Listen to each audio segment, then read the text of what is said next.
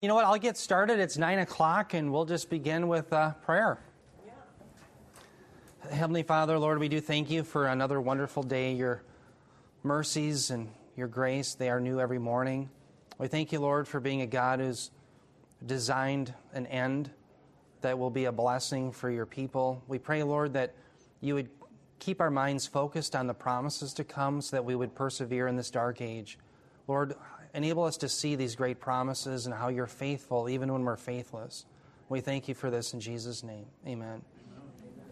Now, for those of you that haven't been coming, I think most of us in here have been here. Jim's been out of the loop for a little bit. Welcome back, Jim Palmer. Uh, it's kind of old home week here this week, so that's fun to see you. We have been in Revelation chapter 12, which is all about a history of how Satan has tried to wipe out God's seed and when I define seed, I defined it in a corporate sense, both the Messiah and Israel that gave us the Messiah. So if either Israel or Messiah perishes, God's promises are done. So in Revelation chapter 12, we see a purview of all of history in which Satan has tried to wipe out the promises of God. And what we see is that God is going to be faithful to preserve Israel not just before the coming of Christ, but also after. And so we left off in this passage here, Revelation 12, verses 12 through 14. Let me read it again so we get some context. John wrote this He said, For this reason, rejoice, O heavens, and you who dwell in them. Woe to the earth and the sea, because the devil has come down to you, having great wrath, knowing that he has only a short time. And when the dragon saw that he was thrown down to the earth, he persecuted the woman who gave birth to the male child. But the two wings of the great eagle were given to the woman so that she could fly into the wilderness to her place, where she was nourished for a time, times, and half a time from the presence of the serpent. So now recall last time we saw that heaven is rejoicing over the expulsion of Satan, but notice the contrast woe to those who are on the earth. And we said that we have a modus, modal participle in that when Satan descends, he has great wrath. And that means he's very angry because he's been expelled from heaven. And he is going to pour his wrath, thumos, upon Israel. Now, thumos, we said, is slightly different than orge, the term that's normally used for wrath. It has to kind of do with more of an irrational, fly off the handle kind of anger. And so we talked a little bit about the distinction between God's wrath which is never capricious, it's always well reasoned, and it's always deserved, and Satan's wrath, which is irrational, fly off the handle. And we even talked about some examples, even in our culture, of God ordained wrath versus the wrath of man. All right? Now, I want you to see that one of the reasons Satan is so angry is notice in the text in verse 12, in red, it says he only has a short time. And what I want you to understand is that should be seen in red as synonymous with the phrase that's highlighted in red down in verse 14 a time, times, and half a time. So the short time that Satan has is synonymous with the Great Tribulation period, the last three and a half years. We have to see that connection. Now, what's interesting is in the Bible, this period is called a short time because evidently God had shortened it for the sake of the elect. And we see evidence of that in the Olivet Discourse that was preached by Jesus to his disciples. In fact, turn your Bibles there to Mark 13, verses 19 through 20. Again, Mark 13, verses 19 through 20. And again, I want you to see that this time period that Jesus refers to as being shortened, I think, is synonymous with the short time or the three and a half years that you see being discussed here in Revelation 12. So again, Mark 13, verses 19 through 20. I'll just give everybody a moment to turn to that. Mark 13, 19 through 20. Notice Jesus says, For those days, he's talking about the future 70th week of Daniel, specifically the last three and a half years. He says, For those days will be a time of tribulation such has not occurred since the beginning of the creation which God created until now and never will. Now, in verse 20, notice what he says. He says, Unless the Lord had shortened those days, no life would have been saved, but for the sake of the elect whom he chose, he shortened the days. Now, the reason I mention this idea of shortening is there's a movement afoot in evangelicalism today called the pre wrath view. And in this view, they say that imminence in the scriptures as to when we don't know Jesus is coming, that sort of idea, is caused by the shortening of the Great Tribulation to something less than three and a half years. But as I'm going to be showing you in this message, that's not warranted. What we see is the Great Tribulation is always depicted as being synonymous with three and a half years. And so you would have to modify a lot of biblical verses to say that the Great Tribulation is somehow going to be less than three and a half years. So, what we can see in God's providence is that He shortens the Great Tribulation to the three and a half years for the sake of the elect. Okay, that's the same time period that I think we see here. Now, notice when the dragon comes down, remember that's Satan, and he's persecuting the woman, and the woman is Israel. Well, how does Israel survive?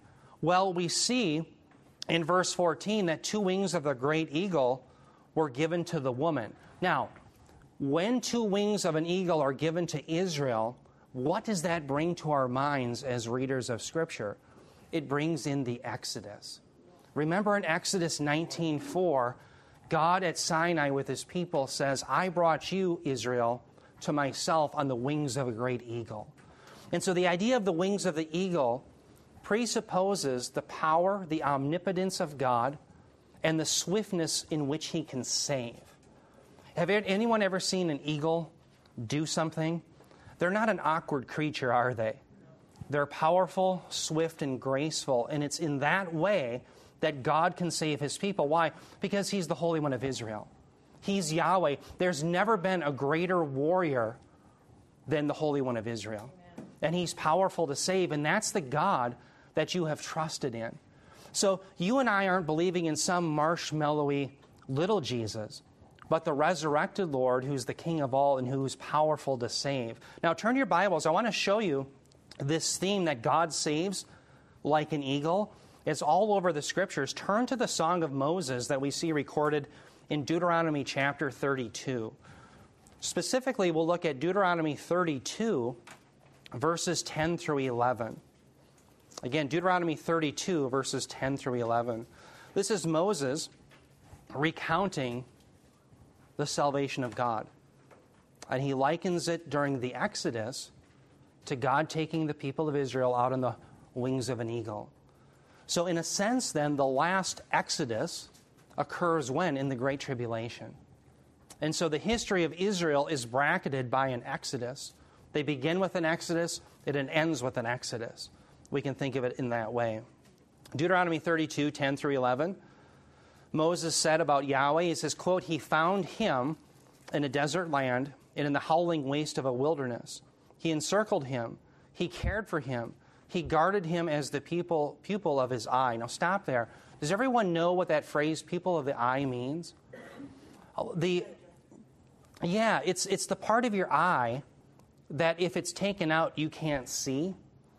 And what's very interesting is the ancients, especially those in the East, were accustomed to sandstorms.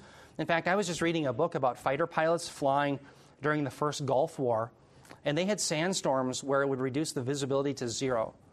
And so these sandstorms, if you were caught out in them and you didn't protect your eye, you were blinded. Okay?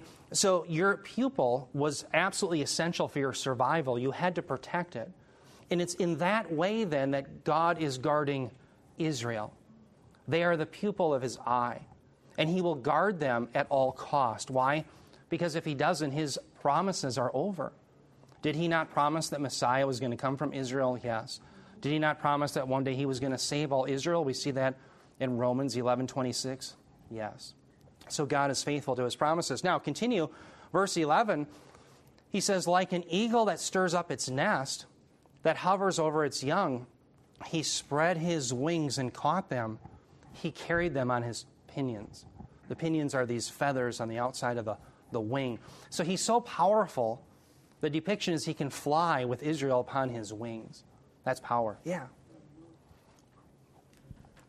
I'm thinking that in that same vein, isn't that what uh, God does for each and every one of his elect? Amen. You know, the check's in the mail, Brian. Great segue. I was going to actually talk about that very thing.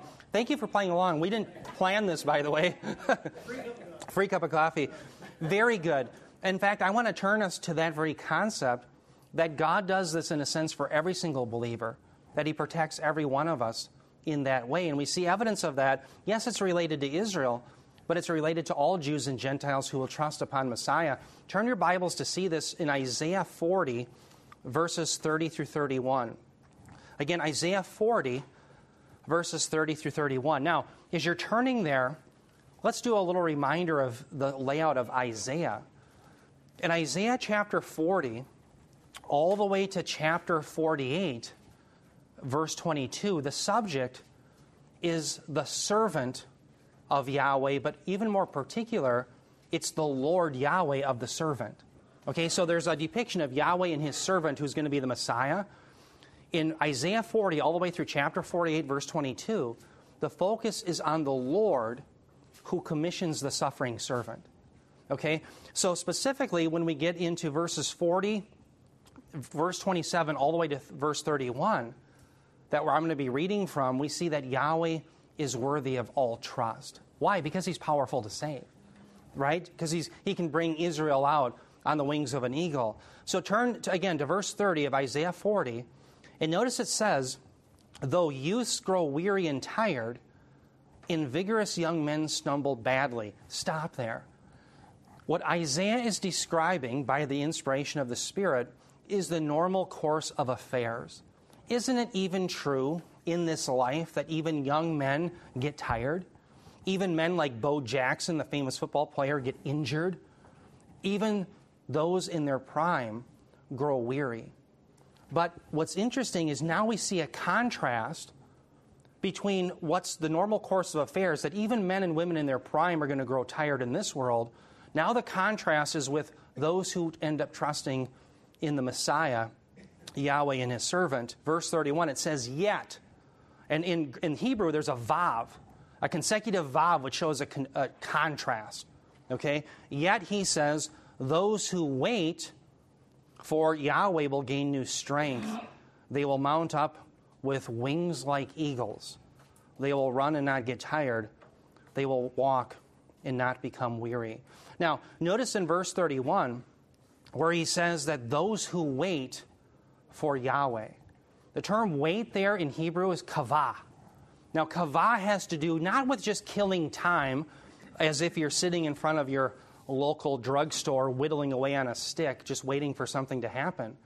No, it's a confident living expectation of what God will do. And so, those who are going to rise up on wings like eagles are those who have confident trust in the power of Yahweh. They're not just killing time, but they live a life of confident expectation in the promises of God, no matter what they see. And so ultimately, in the eschatological age, it's those people who will never grow weary. Why? Because they're going to live resurrected lives. They're going to have the resurrection. They're going to have eternal life. They're going to reign with Messiah forever and ever. That's why. And so, brothers and sisters, let me just ask you as dark as the world is, do you have kavah?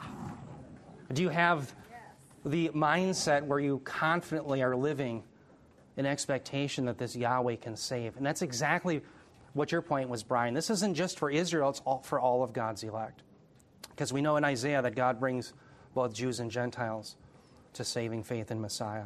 Now, there's another passage we could turn to. I'll just have you write it down for future reference.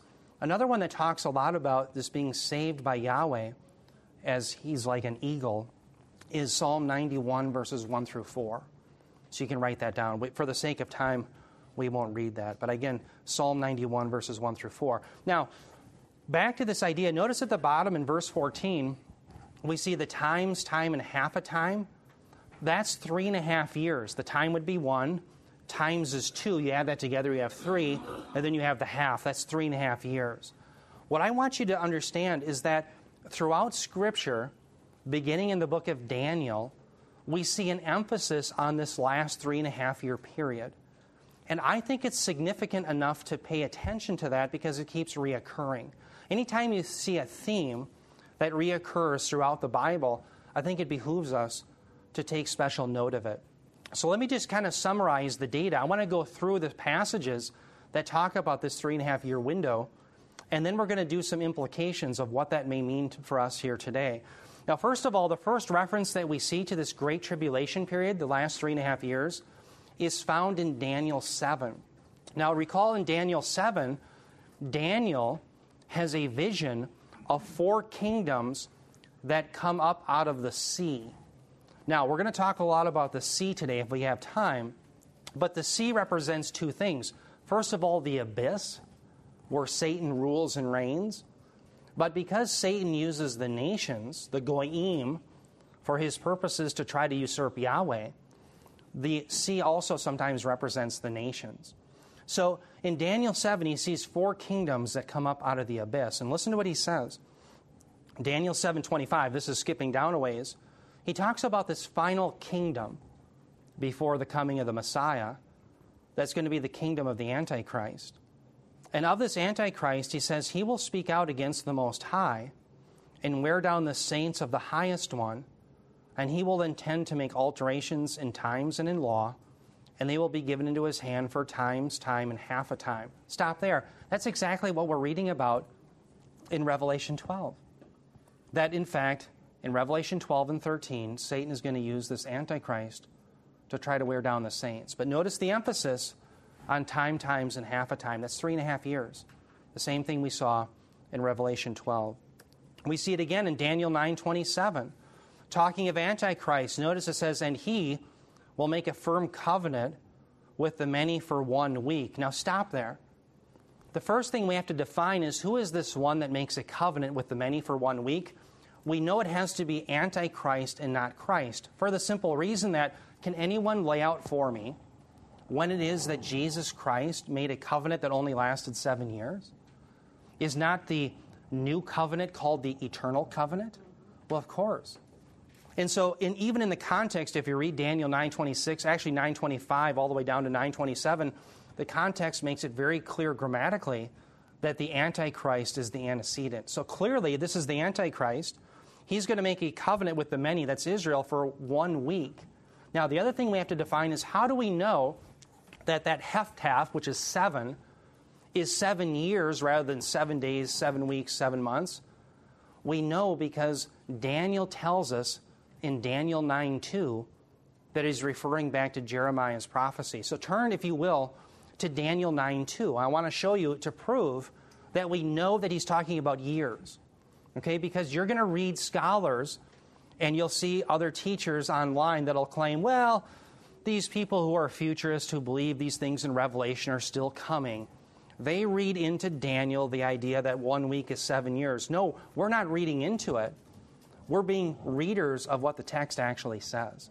Okay, notice Daniel 9 2. Daniel's laying out this 70 weeks prophecy with this preface. He says, In the first year of his reign, I, Daniel, observed in the books of the number of the years, notice the term years, does everyone see that? Which was revealed as the word of the Lord to Jeremiah the prophet for the completion of the desolations of Jerusalem, namely 70 years. Okay, now where does that come from? Well, in, you just jot this down Jeremiah 25 11, Jeremiah prophesied that Israel, because of their idolatry, would be in captivity for 70 years.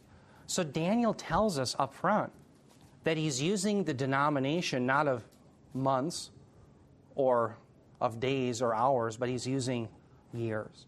So that's why we know one week is seven years. Now let's continue then in Daniel 9:27. Notice he says, "But in the middle of the week, so this would be the three and a half year mark, he, this is the Antichrist, will put a stop to the sacrifice and grain offering, and on the wing of abominations will come one who makes desolate, even until a complete destruction, one that is decreed is poured out on the one who makes desolate. I don't know if you can tell what I have bolded here, but notice the abominations that will come that makes desolation. That's literally how it reads in Hebrew. That's what the Antichrist does. And ultimately, he does that by setting himself up in the temple as God. Yeah, Jim. Well, in fact, we got to get the mic on you. So, yeah, anything you say can and will be held either for you or against you. Well, in Jesus' Olivet Discourse in Matthew 24, he specifically refers to this. There are a lot of people that try to attack Daniel or put a different interpretation on it. Jesus quoted it. Thank you. Exactly. Checks in the mail, Jim, because that's going to be coming. Exactly right. Well said. Yeah, free coffee for everyone. Yeah. very, very well said. Exactly. So Jesus is going to reference that. And he's going to show that this happens in the future. You see, Antiochus Epiphanes IV, he was a Seleucid ruler. Okay, let's back up a little bit in history. Do you remember when the Greeks come to power under Alexander the Great? Well, when he dies, I think it's 323 BC, his kingdom is broken into four parts. One of those parts is called the Seleucids. It's a Syrian dynasty. Well, they take control of much of the Holy Land. And there was a wicked ruler called Antiochus Epiphanes IV. He is a foreshadowing of what the Antichrist does. He actually sets himself up in the temple. But what's very interesting is that happens in 167 BC. Jesus quotes the abomination of desolation, as Jim just mentioned, as something that's going to be in the future. Well, when Jesus is saying that, it's about 33 AD. Notice that's much after 167 BC. Now, what's interesting in 70 AD, when the Romans sacked Jerusalem, yes, they sacked the temple, but they never set anyone up who claimed to be God in the temple. And therefore, this could not be fulfilled by the 70 AD destruction. Okay, that's why we know Jesus is referring to the future time period. Okay, is that clear? Any, anyone have any questions on that? Because I'm glad you brought that up, and we'll come to that on the next slide. Okay, so that's the abomination that causes desolation. Now, let's keep going in order here. Daniel 12, 7. And again, I'm just showing you how many times this three and a half years comes up. Daniel 12, 7 here, Daniel sees a vision given to him again by this angel. He says, I heard the man, this is the angel, dressed in linen, who was above the waters of the river, as he raised his right hand and his left toward heaven, and swore by him who lives forever that it would be, this is the distress of Israel, for time, times, that's three, and half a time, that's three and a half. And as soon as they finish shattering the power of the holy people, all these events will be completed. So notice that's the end. Again, three and a half years. Now, to Jim's point, yes, Matthew 24 15, Jesus here, by way of recapitulation, brings us back in verse 15 of Matthew 24 to the midpoint of the tribulation. And notice what he says. He says, Therefore, when you, that's Israel, see the abomination of desolation which was spoken of through Daniel the prophet, standing in the holy place. Then he says, parenthetically, let the reader understand. Now stop there. As a careful reader of Scripture, we should understand this is in the future, and we know it's not fulfilled in 70 AD. There was never anyone who set themselves up as God in the temple, therefore, it's still in our future. All right? He says, Then those who are in Judea must flee to the mountains. Now, this shows us the Israel centric nature of eschatology. Remember, you and I, as the church, were grafted into the promises of Israel, not the other way around. Okay? The reason I say that is notice he says, Those who are in Judea must flee to the mountains. I make a little quip about this. How do you and, apply, you and I apply this as the church? When it says those who are in Judea are to flee to the mountains, do you and I in Minnesota flee to Buck Hill or Spirit Mountain? Because, see, there are those who say if we attribute this to Israel, then we're saying it's not applicable for the church. Well, I would react against that. And I would say, yes, this is applicable to the church. The question isn't whether it's applicable to the church or not applicable to the church. The question is, how is it applicable to the church? And this is what I would say. This applies to you and me because as we read Jesus' words, knowing that we will not be in this time period, we can smile from ear to ear because we know that God is faithful to what? His promises. And when we see that God is faithful to his promises to bring about all that he has spoken through the prophets, what does that give us? It gives us joy and confidence even in this dark age so that you and I can persevere unto the end. Isn't that a wonderful application? Does it always have to be something that we do, or can it be something that we believe? And I'm saying it's primarily the latter. That's how it applies to you and I today. So, you and I aren't called to run to Buck Hill. We're called to live with kavah, confident expectation and trust in the Holy One of Israel. Okay, so again, the abomination of desolation that you see in Matthew 24 15, that's three and a half years. That's a backhanded or a, a sly way of bringing in the three and a half years once again. Okay? Now, let's keep going. Revelation 11 2, we saw the reference again. Here, John is talking about the measuring out of the temple. And we talked about how measuring the temple was a way in which God showed that his favor had not departed, or maybe a better way of saying it is his favor had returned to the people of Israel. Revelation 11 2, it says, Leave out the court, that is from the measurement, which is outside the temple, and do not measure it, for it has been given to the nations, and they will tread it underfoot the holy city for 42 months. So for 42 months, it's given over to the nations. So 42 months is how long? Well, that's three and a half years, isn't it? We see the same thing again that we just read today. Now, you don't have to read this, that's what we've just read, Revelation 12. But notice again 1,260 days times time and half a time, it's three and a half years. It's being emphasized. We're going to see it again in Revelation 13 5. This is the future tribulation with the Antichrist. It says, There was given to him the Antichrist, a mouth speaking arrogant words and blasphemies, and authority to act for how long? 42 months was given to him. Well, that's three and a half years. So, three and a half years is over and over and over and over again. And so, here's the question Are there any implications to this? And I would say yes. The first implication that I would say is that this means that this whole passage in eschatology is Israel centric. Now, why do I say that? Well, notice in Jeremiah chapter 30. Jeremiah chapter 30 is very important because it has to do with God's promise to restore both Israel and Judah, to bring them back together again in both faith and obedience. Well, this is a promise that's never been fulfilled. It will be fulfilled in the future. And notice he says, and by the way, Jeremiah 30 blends into Jeremiah 31, which is about what? The new covenant. That Israel is going to be a partaker in the new covenant as well. Jeremiah 30, verse 7. So he says, Alas, for that day, that's the future day of the Lord, is great. There is none like it. And it is the time of the church's distress, the time of the world's distress, the time of the Gentiles' distress. What time? It's the time of Jacob's distress, but he will be saved from it. Now, Jacob, the term means heel grabber, doesn't it? because he was the promised child that Yahweh had promised to give the promises to. And he tried to usurp the promises that was given normally to the firstborn Esau. And so Jacob is known as the heel grabber, the usurper. But in Genesis 32, he wrestles with God, and his name is changed to what? Israel. El is God. He's the one who contends with God. Or God, maybe the better way to say it is God contends with him.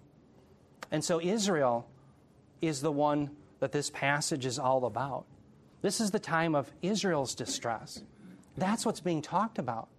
So remember again, according to the new covenant, Romans chapter 11, Paul says you and I have been grafted into them, not the other way around. Now, there's a very important implication to the 70 weeks prophecy that I want Jim Palmer to describe. Jim gave a great quote one day to me that I never forgot and it's a way that you and I should think about the 70 weeks of the 70 weeks prophecy in Daniel. Explain what you said to me. Well, what I said to you several years ago was I didn't see the church in the first 69 weeks of Daniel's prophecy. Why would I expect to see it in the 70th? That say it again. I didn't see the church in the first 69 weeks of Daniel's prophecy. Why would I expect to see it in the 70th? And then I think I also mentioned to you about Noah and his family going into the ark. Yes. Noah and his family weren't put on the ark mid flood. They weren't put on the ark post flood. They went on the ark pre flood. yes.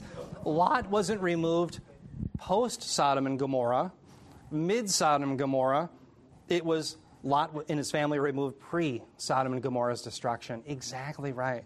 So, what Jim's laying out for us is this is Israel centric. That's very important. Dear brothers and sisters, if you and I have been grafted into the promises of Israel, can we not rejoice that God is going to be faithful? You see, me as a Gentile living in Minnesota, and you as Gentiles living in Minnesota, you're in a pagan nation. And what Yahweh has done is He's wrestled you out from the dominion of Satan. This is what Bob has been teaching us. Remember, he has people who will call him and email him saying, I'm concerned about demons. and they want him to do an exorcism. I'm trying to save Bob's voice, otherwise, he'd speak for himself. But Bob says, You're thinking too small. The moment you've trusted in Jesus Christ, you've been delivered from one domain to the other. You've been delivered from the domain of darkness into the kingdom of what? The beloved Son, Colossians 1 13 through 14. So you and I are being taken out of the goyim, the nations, and we're being prepared for this kingdom that's coming where? It's not coming to Minneapolis. It's coming, well, it will, but it's coming primarily to what? Israel. That's the headquarters, is the point. It's going to be a worldwide dominion and kingdom, but the headquarters isn't Moscow. Headquarters isn't Minneapolis. It's Jerusalem, just as God had promised. And so we should be zealous for that. Now, the other thing I would point out is notice this is the worst time period ever, and that's important for our, our interpretation of Revelation. Notice what it says in Jeremiah 30, verse 7. The prophet, hundreds of years prior to the coming of Christ, says, There's none like it. There's not a single tribulation period that will ever be like this. Now, remember how many times have I said you can't have the worstest, right? You can have something that's worse than another thing, and you can have the worst thing, but you can only have one worst. You can't have the worstest. So, Jeremiah is saying that there's none like this. This is the worst time period ever. Well, dear ones, that's exactly what Jesus stated in his Olivet Discourse. So, the Olivet Discourse is about Jacob's distress. Turn your Bibles to Matthew 24 21. I want to show you the link between Jeremiah 30, verse 7, and what Jesus is saying. This is the worst time period. It's the worst that will ever come. Matthew 24 21. Jesus says, For then that's in this future day of the Lord in the last three and a half years after the abomination of desolation. Remember, mentioned six verses earlier. He says, For then there will be great tribulation. Such has not occurred since the beginning of the world until now, nor ever will. Stop there. It doesn't get any worse than that. That's what Jesus is saying. Now, what did you and I study in Revelation in the opening chapters? Chapter 6, for example, at the fourth seal we see the earth lost a third of its population, or excuse me, a quarter of the population. A quarter of the earth dies in Revelation chapter 6 at the fourth seal. When you get to the fifth trumpet judgment, we see that a third of the earth perishes. If you put that together, I did the fractions in my mind the other day. I got to get ready for Will's math, so I had to review fractions, right? Well, the last time I looked that up, that's more than a half. More than half of the earth's population has perished. Now, when you get to Revelation chapter 19, all of the world's armies are going to gather around Jerusalem and they are all going to perish. That is, the armies. Well, now, more than likely, because of the huge nature of the armies and all the fact that Jesus wipes them all out, you're probably close to three quarters of the earth's population is destroyed. Let me ask the question when did that happen in 70 AD? There are people that are partial preterists who say, you know what, these are full preterists who say these things happened in 70 AD. Well, really? Well, that escaped, I think, the historian's attention. You would think if three quarters of the earth's population died, some because of a demonic army being unleashed from the abyss, maybe a historian or two may have noted that. Now, why I'm showing you that is it shows the absurdity of preterism. Preterism is one of the schools of interpretation of the book of Revelation saying all these things occurred in 70 AD. Now, why is that important? Because if you go to a community Bible study, I was part of one for years, or a BSF, and you study the book of Revelation, they'll toss their hands up in the air and they'll say, Well, who can really know?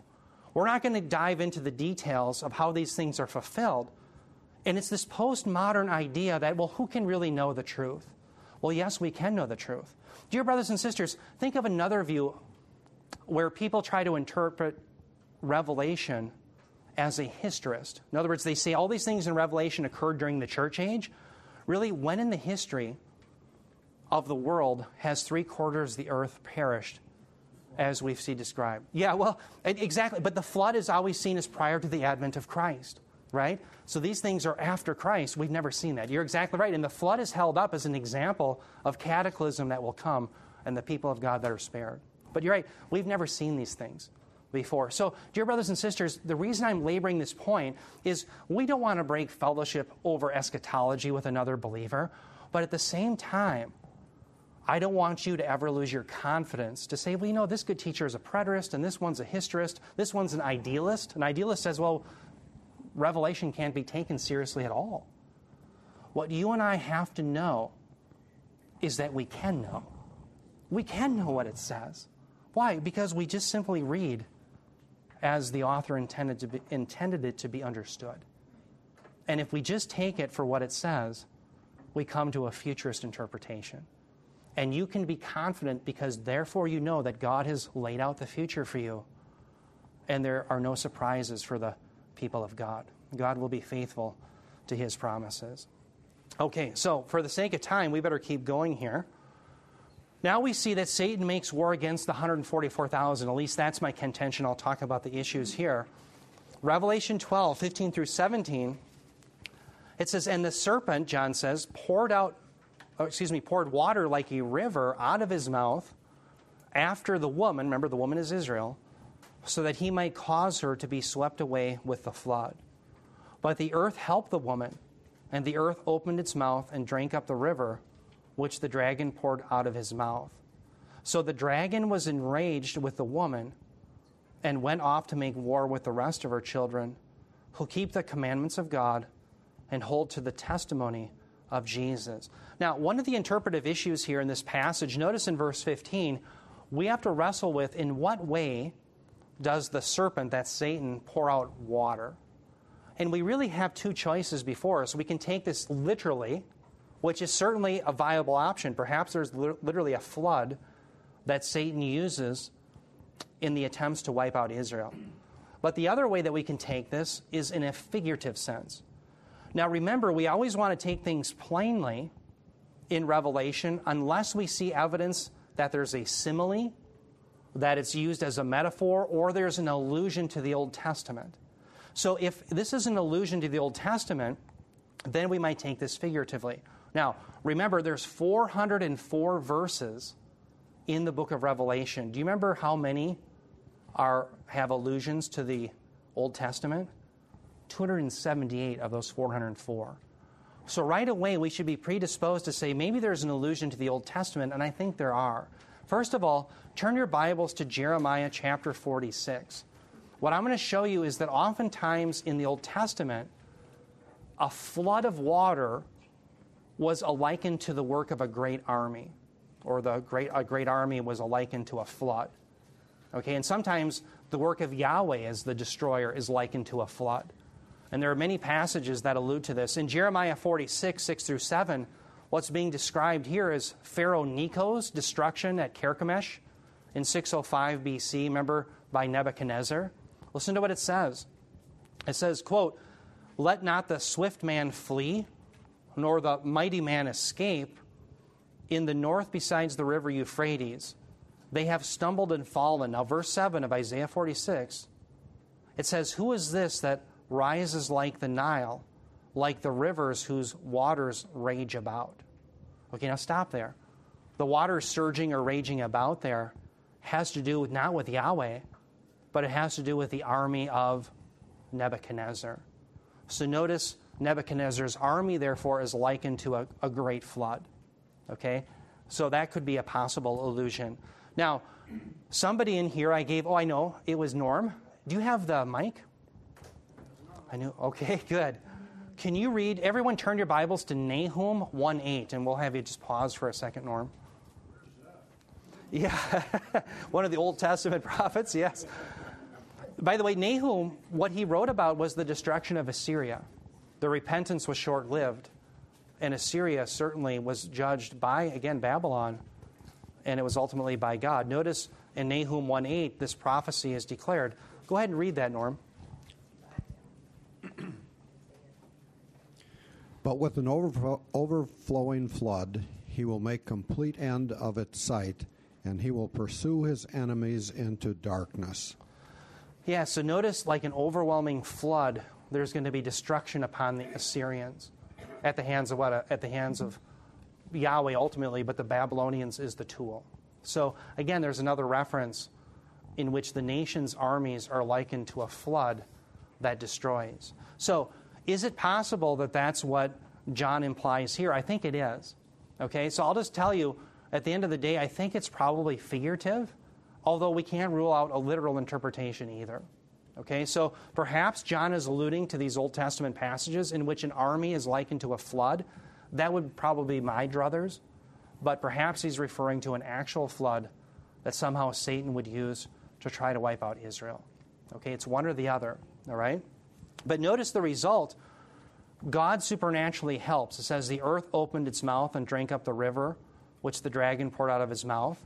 So the dragon fails at wiping out Israel that's being protected by God in the wilderness. Verse 17, notice in the red, what's the reaction? So the dragon, that's Satan, was enraged with the woman Israel and went off to make war with the rest of her children. Now, the other thing we have to wrestle with is what are the rest of her children? The rest of the children of Israel. Okay, well, one way we could interpret this is to say, well, these are Gentile believers. The only problem with that is notice here we have what's called a genitive of source. In verse 17, it says the rest of her children. Okay? The her here is a reference to Israel. And if Israel is the source, it's more than likely physical descendants. Now, as a careful reader of the book of Revelation, we should note that after the work of Antichrist and the false prophet in Revelation 13, the 144,000 Jews who keep the commandments of God, as you see mentioned down below, are going to be supernaturally preserved as a sign that God keeps a remnant of Israel. Yes, Eric.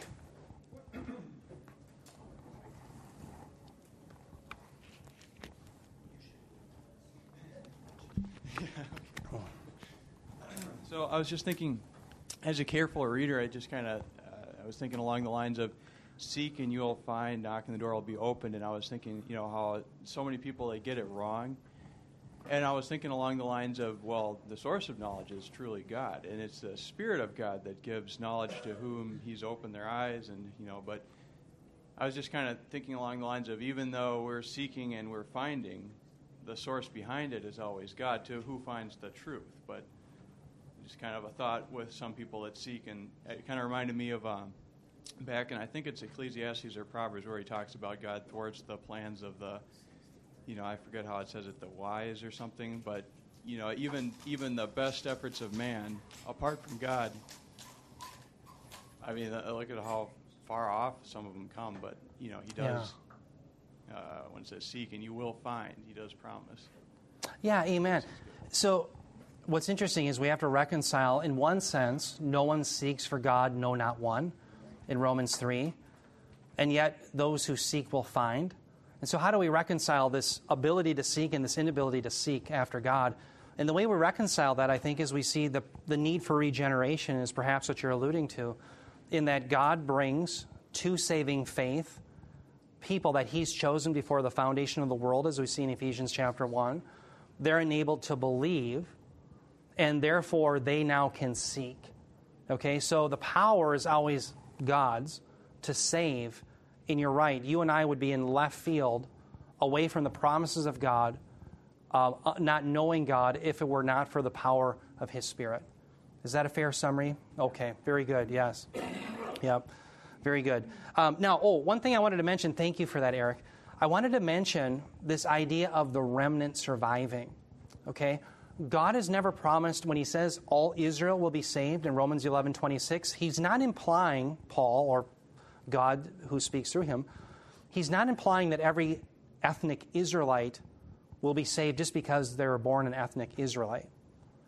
What Paul is referring to is that one day, one day as a nation, all of Israel will come to saving faith.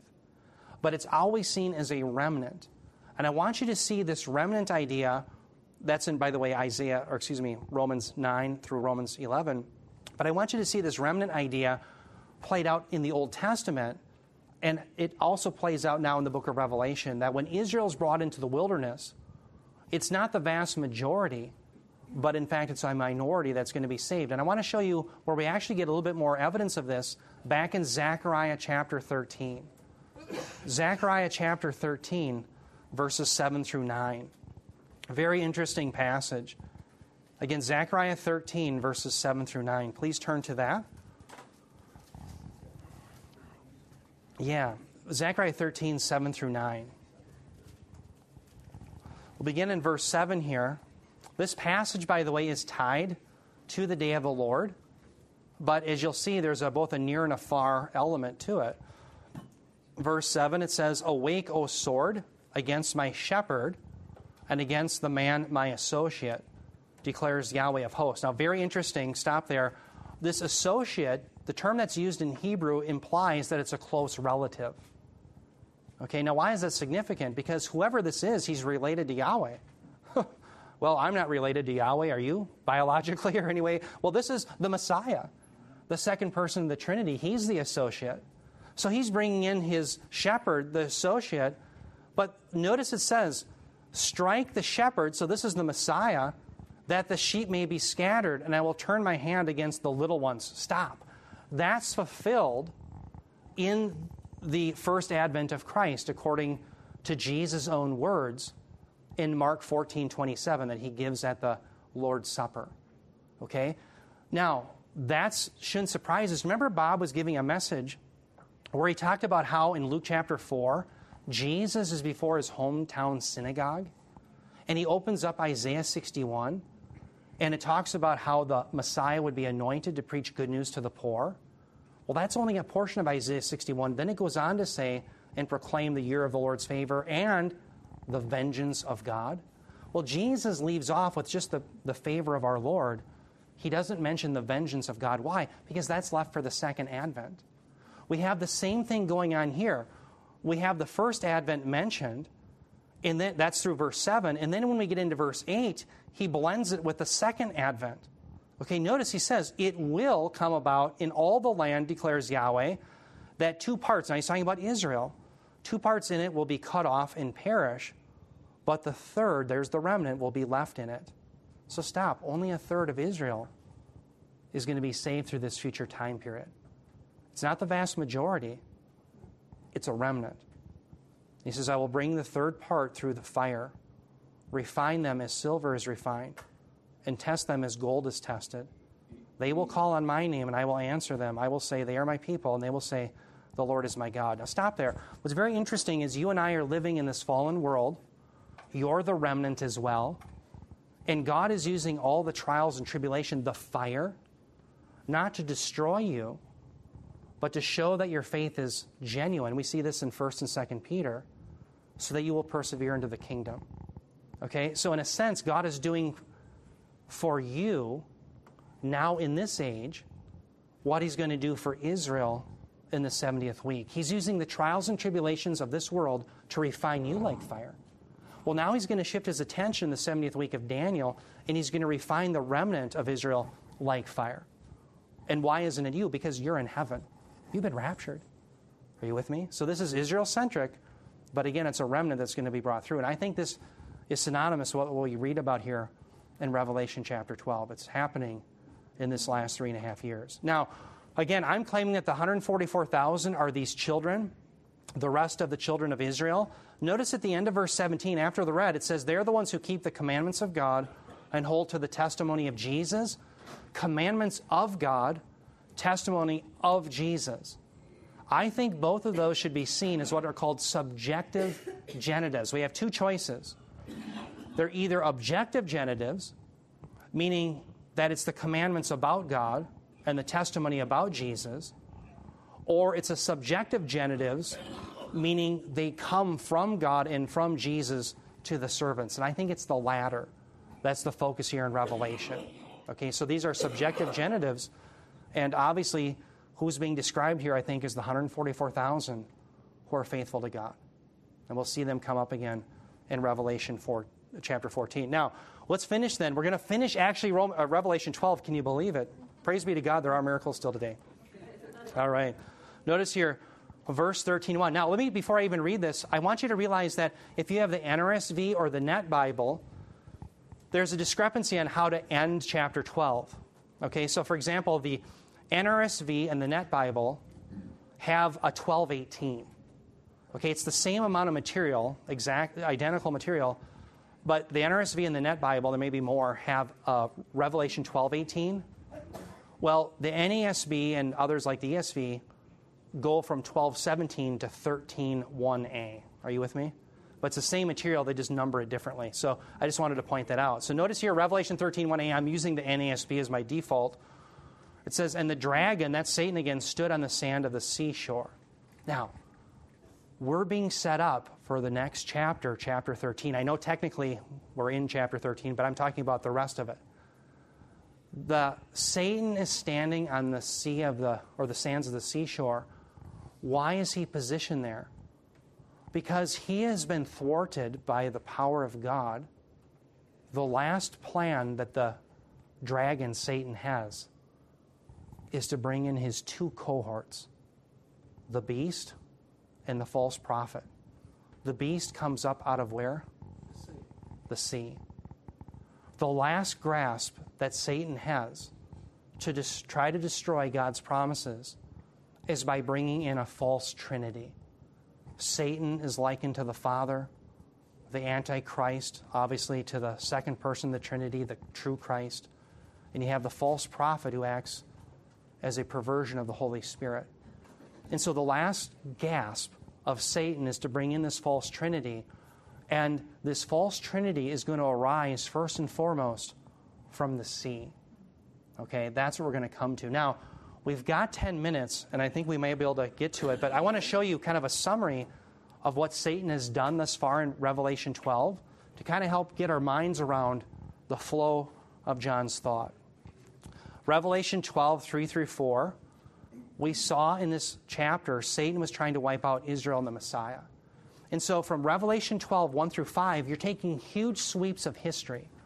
John was showing us a panorama that Satan has always tried to wipe out Israel and the Messiah.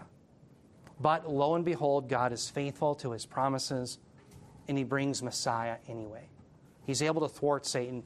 Well, then in Revelation 12, 7 through 8, Satan wages war in heaven with Michael. And we said that's going to happen in the future, in the future day of the Lord, according to Daniel chapter 12. Okay, so that's in the future. That's in the second advent of the Messiah. Revelation 12, 9, Satan is thrown down to the earth. That's in our future. Right now, Satan is the accuser of the brethren. But what? None of his accusations have any merit. Why? Because we've been un, we've been put under the blood of the Lamb when you and I trusted upon Jesus Christ. But there's a day that's coming in the future where he's going to be thrown down. Heaven rejoices, but the earth, woe to them. This is going to be the last three and a half years, the time period that has been unparalleled in human history. Um, literally, all hell is going to break loose. And I'm not, I'm, I'm just, that's a good way of thinking of it because Satan comes down to earth. Okay? Then, Revelation 12, 15 through 16 Satan pursues Israel for the last three and a half years. That's Jacob's great distress. Revelation 12, 17, Satan pursues the 144,000. That's the rest. And we'll see them survive on Revelation 14. And then finally, what you have in this verse, again, some have 12, 18, but here I'm following the NASB. Revelation 13, 1a, Satan is on the sand of the seashore. Because from the sea, the abyss, comes the nations, that Satan has tried to use to thwart God's promises. But also from the abyss comes the ultimate demonic one, the Antichrist, the false trinity that's trying to, trying to usurp what God is doing. So, as you and I then transition into Revelation 13, we should have on our minds that this really is the last gasp of Satan, the false trinity trying to destroy what God is doing. Okay? Now, I've got some more slides for us, but we only have five minutes left. Does anybody have any comments or questions or ideas? Bob. I want to see if my voice works. Okay. Warm it up. Um, interestingly, the accuser of the brethren, Satan, uh, accused them before God night and day. Yes.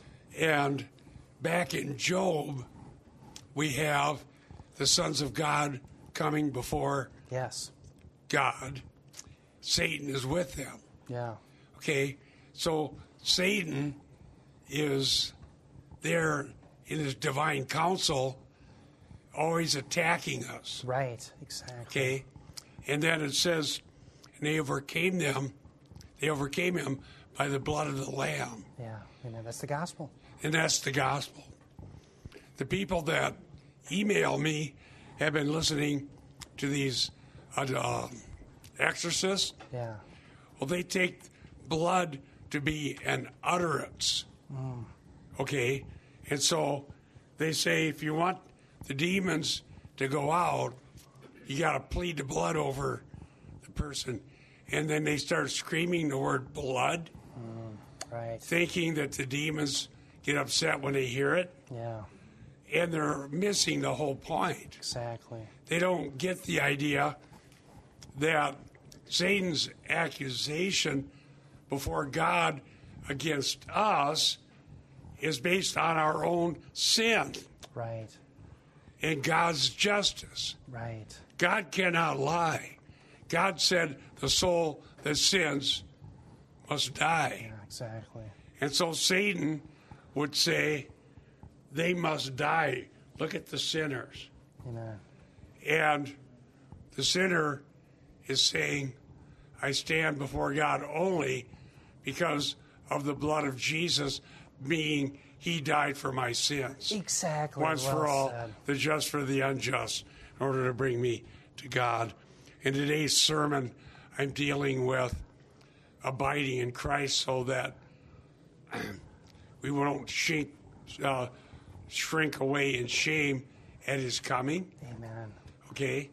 And we have boldness, Greek parrhesia, and it's only because of what Christ did for us Yes. that two things are true.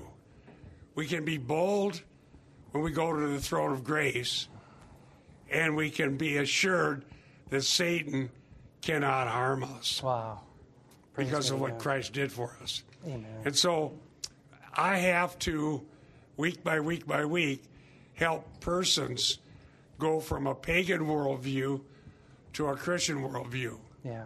Yeah. Okay? And sometimes they call it the warfare worldview Yes, that's or like that. providential. Right. And convince them that God's in charge of his own universe. Right. And they tend to think, by bad teaching, God withdrew, and then us and Satan Just duke are, it out. are duking it out Yeah. for who's going to prevail. Right. And they get these v- verses totally confused. Right. But it's very, very difficult to convince them. Right. They've been told by all these prophets, apostles, TV preachers, uh, traveling evangelists that this is the way it is. And so I'm trying to convince them that the blood of Jesus is the price he paid Yeah. for our sins, Amen. not some magical entity floating around the cosmos. Exactly. Thank you. You know, last week, and I'm sure most of you were here, but for those of you who weren't, we talked about this concept of the blood of the lamb. Is a, it's an alliteration. It's what's called a synecdoche. Okay. Now, what in the world is a synecdoche? Let me try to write this. Well, I'm going to write out, run out of room. Synecdoche. You can look it up online. But a synecdoche is where one part stands for the whole if you say um, we're playing ball, a ball is used in baseball, and therefore you're talking about playing baseball as a whole. The blood is just one part of what Jesus does, but it really emphasizes the entire atonement. The idea is that Jesus' death is what saves us because his death is a substitution, the sinless one for us who are sinners. Okay? So the blood is just one part of that. That's synecdoche. So the reason I say this, sometimes we sing the power of the blood, there's power in the blood, right? And that's a wonderful song as long as we know we're not saying that there's magical properties in the blood per se. What we're saying is it's a synecdoche. The blood of Christ is synonymous with the rest of his work, his death on our behalf. Now, uh, Gail asked me a good question last week. What's the difference between synecdoche and metonymy? And I went to answer and I forgot. But here's what the difference is metonymy is very similar. Metonymy, however, is where you use something to reference, reference a whole, but it's not necessarily a part of the whole.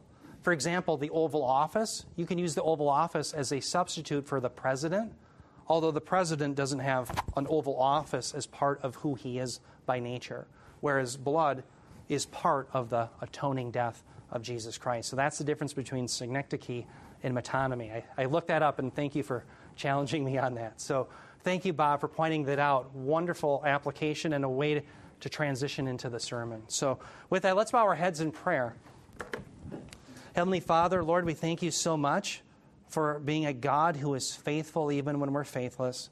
I pray, Heavenly Father, as we think about these things, that we become very confident in our interpretation so that we may know that you are faithful to this future time in which you will bring about all of the promises that you foretold in the prophets and through your apostles. We pray, Lord, that we would realize in these dark days that our home is not here, but we're living for the King and the kingdom to come.